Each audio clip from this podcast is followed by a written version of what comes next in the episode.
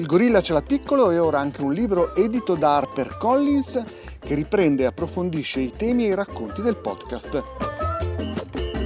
Perché con Storie Libere e Harper Collins si legge e si ascolta.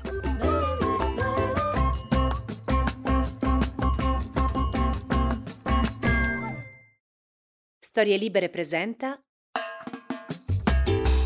Collaborare per molte specie significa sopravvivere. Tra tutte le creature viventi, api, termiti e formiche hanno messo a punto il livello più alto di organizzazione sociale. Gli squali tra loro sono più socievoli di quanto ci si aspettava e nuovi studi parlano addirittura di amicizia tra i grandi predatori dei mari. Papà, mamma, figli, cibo, amore, casa, procreazione. Le famiglie sono il più piccolo dei sistemi sociali di cui fa parte l'uomo. Ma nelle famiglie e nelle società complesse le strategie, le alleanze, le tattiche e persino le bugie sono all'ordine del giorno. Mi chiamo Vincenzo Venuto e sono un biologo, per tanti anni mi sono occupato di etologia, studiando il comportamento dei pappagalli, oggi sono autore, scrittore e divulgatore televisivo. In questa seconda stagione del Gorilla ce l'ha piccolo, gli animali ci raccontano chi siamo, parliamo di mamme, papà, figli, società animali e lo faremo per capire un po' di più anche sulla nostra specie. E oggi parliamo di società. Per molte specie collaborare significa sopravvivere. In un branco di licaoni, per esempio, più il branco è grande e strutturato, più è efficiente nella caccia e pronto ad abbattere prede anche molto grandi. E lo stesso vale per i lupi, per i leoni. Però vivere insieme ha degli indubbi vantaggi, ma anche degli svantaggi. Che ne dici Michele? Eh, beh, eh, sono strategie differenti, strategie evolutive differenti. Ci sono specie che sono solitarie, come gli oranghi, per esempio, che sono dei nostri parenti molto vicini e vivono praticamente sempre da soli, altre che invece sono costrette, eh, per poter sopravvivere, a farsi forza l'un l'altro e stare in gruppo. Michele Luzzato, dottore di ricerca in biologia evoluzionistica, lavora dal 1997 nel settore editoriale. Oggi è direttore editoriale di Bollati Boringhieri di Torino, la famosa casa editrice che approfondisce i temi delle scienze e delle materie umanistiche. Senti Michele, ma se ti cito un certo Edward Osborne Wilson, cosa ti viene in mente? Mi viene in mente la più grande polemica che la biologia evoluzionistica abbia mai avuto dall'inizio della sua storia. Mi viene in mente la sociobiologia, naturalmente. Esatto, la sociobiologia è una disciplina che partendo da una base biologica e evoluzionistica si propone di dare un'interpretazione che unisce tutti i comportamenti sociali delle varie specie fino all'uomo. Questa è una disciplina che si propone di rispondere ad una domanda poi fondamentale. Che vantaggio ha un individuo a vivere in una società e a comportarsi in un modo piuttosto che in un altro? Beh, questa è un po' la domanda clou che ogni biologo che studia l'evoluzione degli individui dovrebbe porsi in qualche modo. Sì, è una domanda, attenzione, che è anche molto colorita di politica. E quando prima parlavo di polemica, la polemica creata dalla pubblicazione di questo libro fondamentale di E.O. Wilson, eh, la, la sociobiologia, ormai eh, siamo a 50 anni dalla sua pubblicazione, ha coinvolto anche ampiamente dei settori politici eh, nella società umana.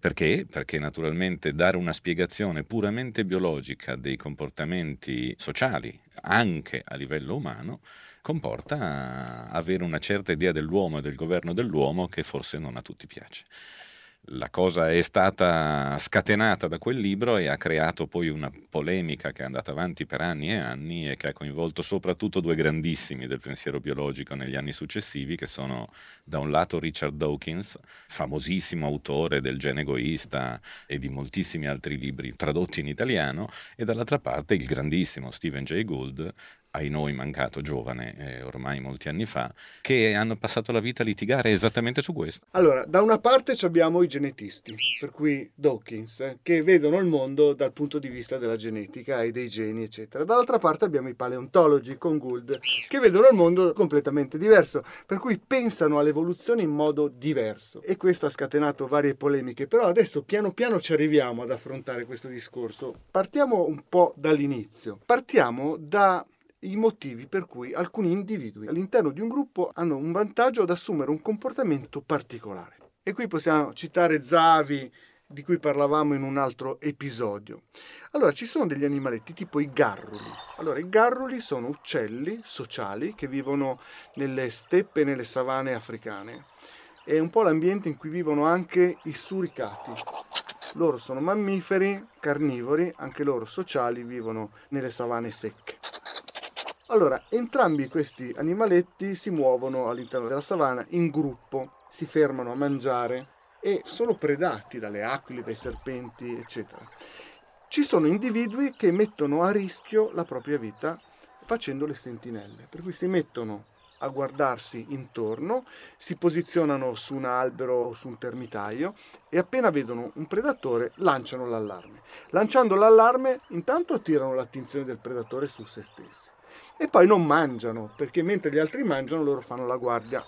Allora mi chiedo, da un punto di vista biologico evolutivo, che vantaggio ha un individuo che fa questa cosa, che rischia e basta? E qui si aprono moltissime interpretazioni, ma tu ne hai parlato in relazione ad Amos Zahavi, che è questo ornitologo e biologo israeliano, che pubblicò un libro fondamentale che si chiama Il principio dell'handicap, che ho tradotto io in italiano, che proprio sui garruli ha fatto la sua carriera. Garruli non in Africa nel suo caso, ma in Israele, dove lui viveva, nel deserto del Negev, dove lui insegnava peraltro nell'università del Negev. Cosa fanno questi garruli che lanciano l'allarme secondo Zahavi? Secondo Zahavi questi garruli in effetti stanno apposta mettendo a rischio la propria vita. E perché? Per quale motivo un individuo dovrebbe essere così pazzo da mettere a rischio la propria vita invece che occuparsi dell'attività fondamentale di qualsiasi individuo secondo la biologia evoluzionistica, cioè fare figli? Proprio per fare figli, proviamo a dirla in maniera più semplice che si può. Se io sono un individuo sicuro di me, forte, consapevole delle mie capacità di volo, mi metto nella cima dell'albero più alto, aspetto il falco, faccio l'urlo di allarme che permette a tutti quelli del mio gruppo di nascondersi nel fitto dei cespugli dove il falco non li potrà mai raggiungere perché il falco non ha la stessa velocità e manovrabilità di volo che hanno i garruli, però metto a rischio me stesso. Qual è il vantaggio che ne ho? Il vantaggio che ne ho è che sto dimostrando in maniera onesta e attendibile che io quando anche venissi attaccato da quel falco lì, sono talmente bravo a volare e a scappare e talmente forte che me la posso cavare. Ora, le femmine del gruppo che hanno beneficiato del mio grido d'allarme, perché si sono nascoste all'interno dei cespugli, quindi loro sicuramente non stanno rischiando nulla, intanto però mi hanno visto. E quando il falco avrà cercato di prendermi e io sarò scappato e ce l'avrò fatta, nel momento in cui ci sarà la stagione degli amori, beh, insomma, io sono un po' più figo degli altri e eh? sono quello che è riuscito a scappare al falco. Attenzione, se io fossi un bugiardo, cioè se provassi a farlo senza avere le capacità che eh, l'individuo di prima aveva, sì, posso provarci, sono un po' sfigato, volo maluccio, sono un po' malato, pieno di parassiti. Eh, mi metto nell'albero più alto perché ho visto che quello lì, insomma, quello lì c'ha un certo successo con le garuline nel momento buono. Faccio il mio grido d'allarme, il falco mi piomba addosso, ma se io non sono in grado di scappare, i miei geni eh, muoiono nella bocca del falco, non c'è molto da fare. Insomma, uno si mette in mostra per fare il figo. Esatto, in tutto il mondo. In sostanza, una cosa che mi fa veramente sorridere è che ci sono animali che sfruttano i richiami d'allarme di questi gruppi sociali per fare un po' il bello e il cattivo tempo. Il drongo è un uccello africano tutto nero con la coda a rondine, non è particolarmente bello, però è un uccello molto intelligente. E lui cosa fa? Ogni tanto si mette vicino ai gruppi di suricati, no? Li aiuta uh, lanciando segnali d'allarme, un po' come fanno le sentinelle, per cui quando vede un falco arrivare dice ragazzi col segnale d'allarme, quello dei suricati, scappate perché c'è il falco e questi scappano e si mettono in salvo. Però ogni tanto il drongo dice anche delle bugie, e cioè quando si accorge che uno di questi suricati ha appena trovato un bel insettone gustoso, quello che fa è lanciare l'allarme. Tutti scappano e lui si piglia il bottino maledetto. E questo forse funziona soltanto se usato cum grano salis, naturalmente. Questo ci porta a parlare di un altro argomento interessante. Quando un comportamento è evolutivamente stabile, cioè quando la bugia funziona, perché questa è la sostanza, no? La base di questa cosa è una cosa che si chiama il dilemma del prigioniero, che è in realtà la base della teoria dei giochi, in effetti. La situazione, facciamola semplice, è così. Ci sono due uomini, stiamo parlando di uomini, che delinquono, fanno, commettono un reato, rubano qualcosa, vengono presi entrambi e vengono portati in prigione, ma vengono messi in due celle separate. Vengono messi in due celle separate e non possono comunicare tra di loro e ad ognuno di loro viene detta la stessa cosa. Cioè gli viene detto, guarda, se tu confessi, l'altro anche confessa, vi daremo sei mesi di carcere. Ma se tu non confessi e invece l'altro confessa, tu finisci nel carcere a vita. E la stessa cosa viene detto all'altro. Naturalmente se nessuno dei due confessa, perché la polizia non ha le prove, e invece verranno liberati.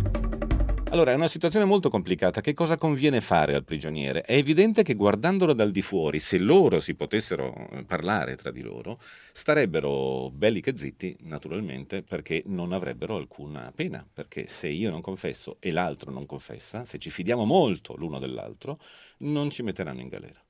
Ma siccome io non posso parlare con il mio compagno delinquente e non mi fido di lui, alla fine che cosa succede? Succede che si confessa. Succede che si confessa perché se io non confesso ma l'altro confessa, lui sarà libero, ma io me ne andrò in carcere a vita. Quindi dal punto di vista evolutivo, non sapendo esattamente che cosa fanno gli altri, molto spesso succede che la strategia che si applica anche in natura non è quella ottimale. Quella ottimale, la migliore delle strategie per i due prigionieri di cui abbiamo parlato è nessuno di due confessa e se ne vanno via liberi e felici. Ma non potendo esserne sicuri, allora si sceglie la seconda strategia, che è quella meno onerosa in un certo senso, che però è quella più stabile, quella più sicura, che mi permette, confessando io e confessando l'altro, di stare sei mesi soli in carcere, non per tutta la vita, e di eh, sfangarmela in qualche modo. Abbiamo visto perciò che vivere in comunità è più eh, complicato di quanto sembri, ci sono strategie, alleanze, tattiche, le bugie, bugie che funzionano soltanto se non vengono dette da tutti. Se tutti dicono bugie, alla fine nessuno sopravvive. Se uno invece dice la bugia al momento giusto e non la dice tanto spesso, allora sopravvive a un vantaggio sugli altri. Stiamo parlando in questo episodio del gorilla di società. Ci sono animali che hanno relazioni sociali di cui non ci si aspettava e che a me personalmente hanno sorpreso tantissimo. C'è un lavoro in particolare portato avanti alle Bahamas, a Bimini, nello Shark Lab del dottor Gruber, in cui si è dimostrato che anche gli squali hanno amicizie. Tristan Guttridge era un dottorando che lavorava con Gruber. Cosa ha fatto? Ha marcato una quarantina di squali riconoscendoli uno per uno. Ogni squalo aveva il suo marchio sulla pinna per cui erano ben riconoscibili l'uno dall'altro. Ora, questi squali limone vengono partoriti all'interno di una foresta di mangrovi, dove l'acqua è calma, dove non ci sono grossi predatori, per cui i giovani squali lì diventano grandi, iniziano a fare le prime esperienze di caccia prima di affrontare il mare aperto, che è veramente pericoloso. Ora, le osservazioni dei ricercatori di questo uh, laboratorio hanno mostrato che eh, si formavano dei gruppi e questi gruppi erano sempre gli stessi, ma gruppi anche di età diverse, per cui trovavi lo squaletto piccolino con quello un po' più grande, con quello medio, e formavano gruppi che erano sempre quelli, sempre quelli anche in mare aperto, perché poi quando uscivano e rientravano erano ancora loro. E questa è una cosa che mi ha veramente sorpreso, perché mai mi sarei immaginato che gli squali avessero relazioni sociali di questo tipo. Ne stiamo scoprendo sempre di più di animali che hanno relazioni sociali che non avremmo mai sospettato mentre ci sono animali che hanno relazioni sociali di altissima, come dire, valenza, anzi alcuni li hanno chiamati eusociali, cioè con la socialità perfetta. E questi sono gli insetti. Sono le api, sono le formiche, sono le termiti, in realtà queste società sono strane perché io mi chiedo perché sono perfetti, nel senso che noi abbiamo sempre detto che evolutivamente parlando un individuo ha successo se ha tanti figli, cioè se si riproduce. Però in realtà nelle api non si riproducono tutti, se ne riproduce uno solo, cioè si riproduce solo la regina. Ma com'è sta storia? Eh, dipende a che livello tu valuti il vantaggio. E le formiche, le api, le termiti hanno in effetti un comportamento che a guardarlo da fuori sembra incredibile perché sono divisi in caste, sono divisi in eh, tipi di individui differenti, hanno questa regina all'interno del nido, sono tutte femmine, maschi non ce n'è. E, e alcuni di questi individui sono totalmente sterili, non sono in grado di riprodursi. Quindi ci si domanda ma per quale motivo all'interno di una società a quell'individuo lì dovrebbe convenire non riprodursi e magari morire nella difesa del nido a favore di chi? a favore degli altri membri del gruppo, cioè a favore delle sue sorelle, che sono le altre api che stanno all'interno del gruppo. E perché questa cosa dovrebbe funzionare in questo modo e funziona solo con questi tipi di animali? È perché a guardare a livello genetico, nel profondo delle cellule di questi individui, viene fuori dagli studi poi di biologia molecolare che sono proseguiti nel frattempo per molti anni, viene fuori che il patrimonio genetico eh, comune che hanno queste sorelle tra di loro non è come normalmente nei mammiferi, per esempio, metà. Io ho metà dei geni uguali a quelli di mio fratello metà uguale a quelli di mio padre, metà a quelli di mia madre, è una questione di genetica di base e funziona così. Ecco, nelle api non funziona così. Nelle api non funziona così perché le sorelle tra di loro hanno più di metà del DNA in comune, per tutta una questione dovuta al fatto che il fuco maschio, che è questo essere che vive così poco, che si invola con la femmina durante il volo nuziale ingravida tutte le uova della femmina, ha un patrimonio genetico dimezzato e quindi il fuco maschio passa alla generazione successiva solo un quarto dei suoi geni, mentre tre quarti dei geni di tutte le apine che nascono vengono dalla madre, con il risultato che le sorelle tra di loro sono molto più simili tra di loro che non tra i mammiferi.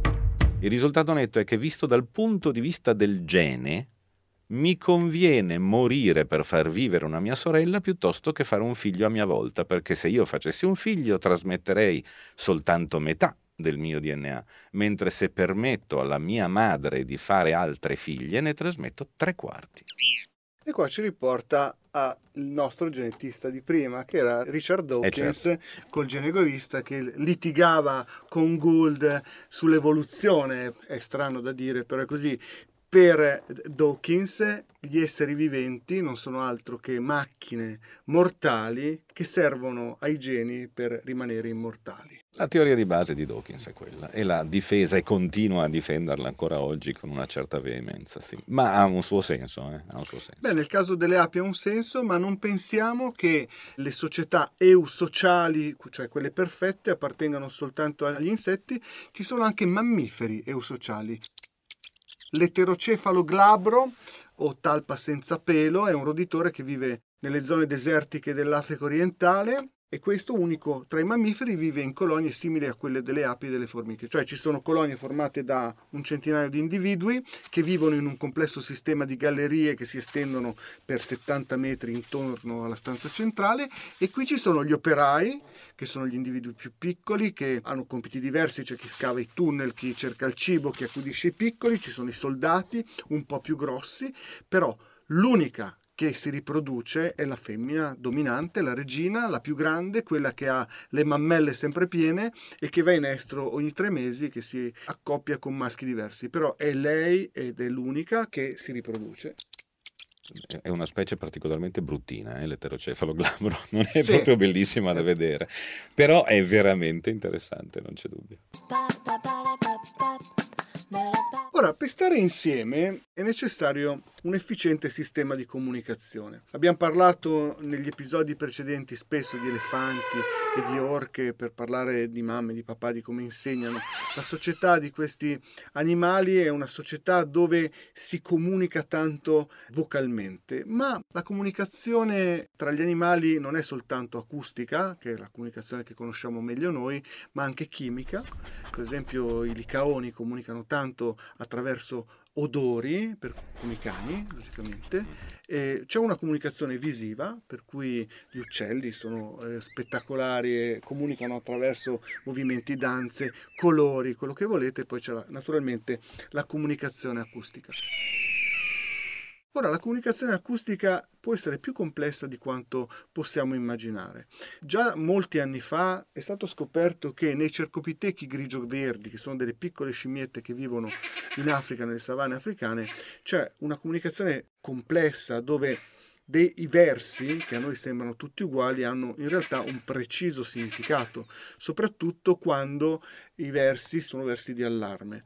È stato studiato già diversi anni fa che i cercopitechi hanno tre tipi di versi di allarme. Un allarme che avverte i compagni dell'arrivo dell'aquila e quando viene emesso tutti guardano verso il cielo un altro che avverte della presenza di un leopardo e quando viene emesso tutti scappano in tutte le direzioni e un altro che avverte della presenza di un serpente e in questo caso tutti guardano a terra e scappano in cima agli alberi. Anche i pappagalli hanno una comunicazione acustica molto complessa. Li ho studiati personalmente e loro hanno come noi, un sistema modulare di produzione dei suoni, cioè noi umani produciamo dei suoni che si formano da 11 fonemi fondamentali, 11 suoni fondamentali, che componiamo e ricomponiamo un po' come i mattoncini del Lego e con questi costruiamo delle parole che hanno dei significati. La stessa cosa fanno i pappagalli, c'era una specie che studiavo che era il pappagallo di Jardin che aveva 11 fonemi fondamentali che componeva e scomponeva per costruire frasi, canti, per cui avevano un linguaggio che aveva caratteristiche abbastanza simili al linguaggio umano, perché noi siamo cintura nera di comunicazione acustica. E abbiamo appena abbattuto un altro dei grandi muri che ci dovrebbero dividere dal mondo naturale. Bravo Vincenzo. Questo è un messaggio che secondo me è molto bene divulgare. Per molto tempo noi ci siamo incaponiti a dire che l'uomo è una specie apicale, una specie fondamentale del regno animale. Noi siamo diversi dagli animali, noi non siamo animali, siamo sì, naturalmente, carne e ossa derivano dallo stesso tipo di evoluzione, ma in noi c'è qualcosa di estremamente superiore. E il linguaggio è sempre stato uno degli esempi principe di questa cosa.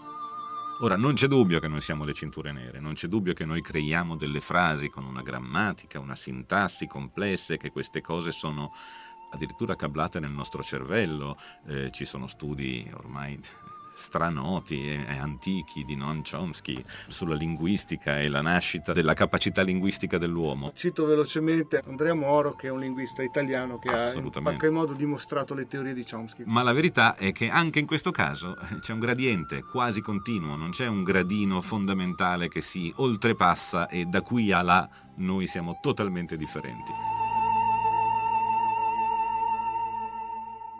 Linguaggi come quello del papagallo, come quello dei cercopitechi, come quello dei delfini, che hanno dei nomi, si chiamano attraverso dei richiami e hanno dei nomi privati e personali, per cui rispon- ogni singolo delfino risponde al suo nome e non a quello di qualcun altro sono cose sempre più note e terribilmente affascinanti. Che la cosa che mi sorprende è come mai ci sorprende questa cosa. Eh, certo. Da un punto di vista evolutivo, il successo di un individuo si misura dal numero di figli che mette al mondo, un batterio, alga, pianta, fungo, animale che sia, può avere un patrimonio genetico meraviglioso, ma se non riesce a riprodursi sparirà con esso. Questo vuol dire che l'evoluzione non seleziona i più adatti a sopravvivere, ma i più adatti a riprodursi. Oggi abbiamo visto che qualche volta, da un punto di vista evolutivo, vivere in società più o meno complesse può essere molto vantaggioso. Il gorilla ce l'ha piccolo, gli animali ci raccontano chi siamo noi, è un podcast di Vincenzo Venuto in collaborazione con Michele Luzzato. In questo episodio abbiamo parlato di società animali, nel prossimo svilupperemo meglio l'argomento parlando di alleanze, amicizia e simbiosi. Continuate a seguirci su storielibere.fm. Una produzione storielibere.fm di Gianandrea Cerone e Rossana De Michele. Coordinamento editoriale Guido Guenci. Post produzione audio Era Zero. Post produzione audio Valeria Ardito per Era Zero. Il gorilla esce dal letargo e inizia la quarta stagione del Gorilla C'era Piccolo. Insieme all'amico e compagno di sempre Telmo Pievani vi racconteremo l'evoluzione dell'uomo, in particolare cosa avvenne 13.000 anni fa quando inventammo l'agricoltura e iniziamo ad addomesticare le piante e gli animali. Vi aspetto su storielibere.fm e su tutte le vostre app di ascolto preferite.